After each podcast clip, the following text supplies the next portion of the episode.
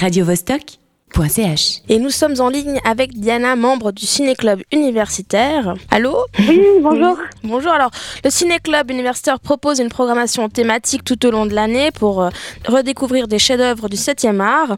Ce printemps, vous avez programmé euh, un thème sur la figure de la femme italienne dans les années 60. Pourquoi ce, ce thème? Quelles sont les singularités de cette donna italiana?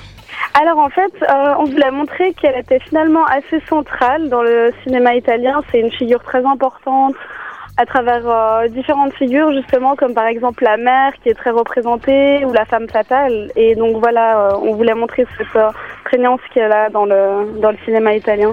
Alors, comment vous avez choisi les films? J'imagine que le cinéma italien est très riche. Comment s'est porté vos choix? Pourquoi certains films et pas d'autres? Euh, Quel type de, femmes euh, peut-on voir en plus de la mère et de la femme fatale? Alors déjà, on a choisi euh, les années 60 puisque comme âge d'or, on peut compter les années 60 et 70, mais ça aurait été trop vaste de faire les deux décennies.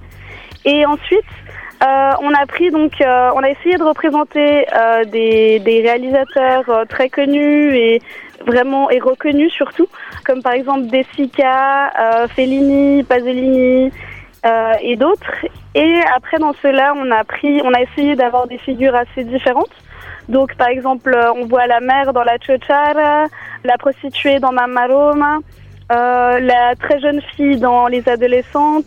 Donc voilà, pour avoir un peu des âges différents, des catégories sociales différentes aussi, euh, du qui va du sous-prolétariat à la bourgeoisie. Donc voilà. Et quelles sont les actrices de l'époque qui incarnaient toutes ces femmes? J'imagine qu'elles étaient aussi tout aussi connues que, que ces réalisateurs comme Fellini ou Pasolini. Oui, on a, on a tous en tête euh, Sophia Loren, évidemment, mais il y a aussi euh, Claudia Cardinal, qui est très connue, qui a joué dans des très bons films, euh, Monica Vitti, qui, a, qui s'est fait connaître euh, grâce au cinéma de son mari, Antonioni, Anna Magnani, qui était un peu sur la fin de sa carrière, mais qui était présente aussi. Et euh, oui, parmi les plus célèbres, il y a aussi Gina Lollobrigida, mais on n'a pas choisi de film avec elle.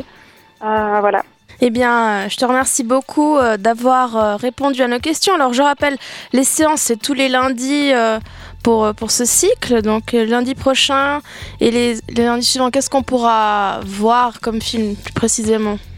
Alors il y aura le désert rouge euh, d'Antonioni qui est vraiment un très beau film puisque euh, c'est le premier film en couleur du réalisateur et il joue vraiment là-dessus et on voit la psychologie euh, d'une femme qui euh, qui ne se sent pas bien dans sa vie, euh, de femme euh, mariée, mère et qui donc euh, est en détresse vraiment et on voit l'évolution de son personnage.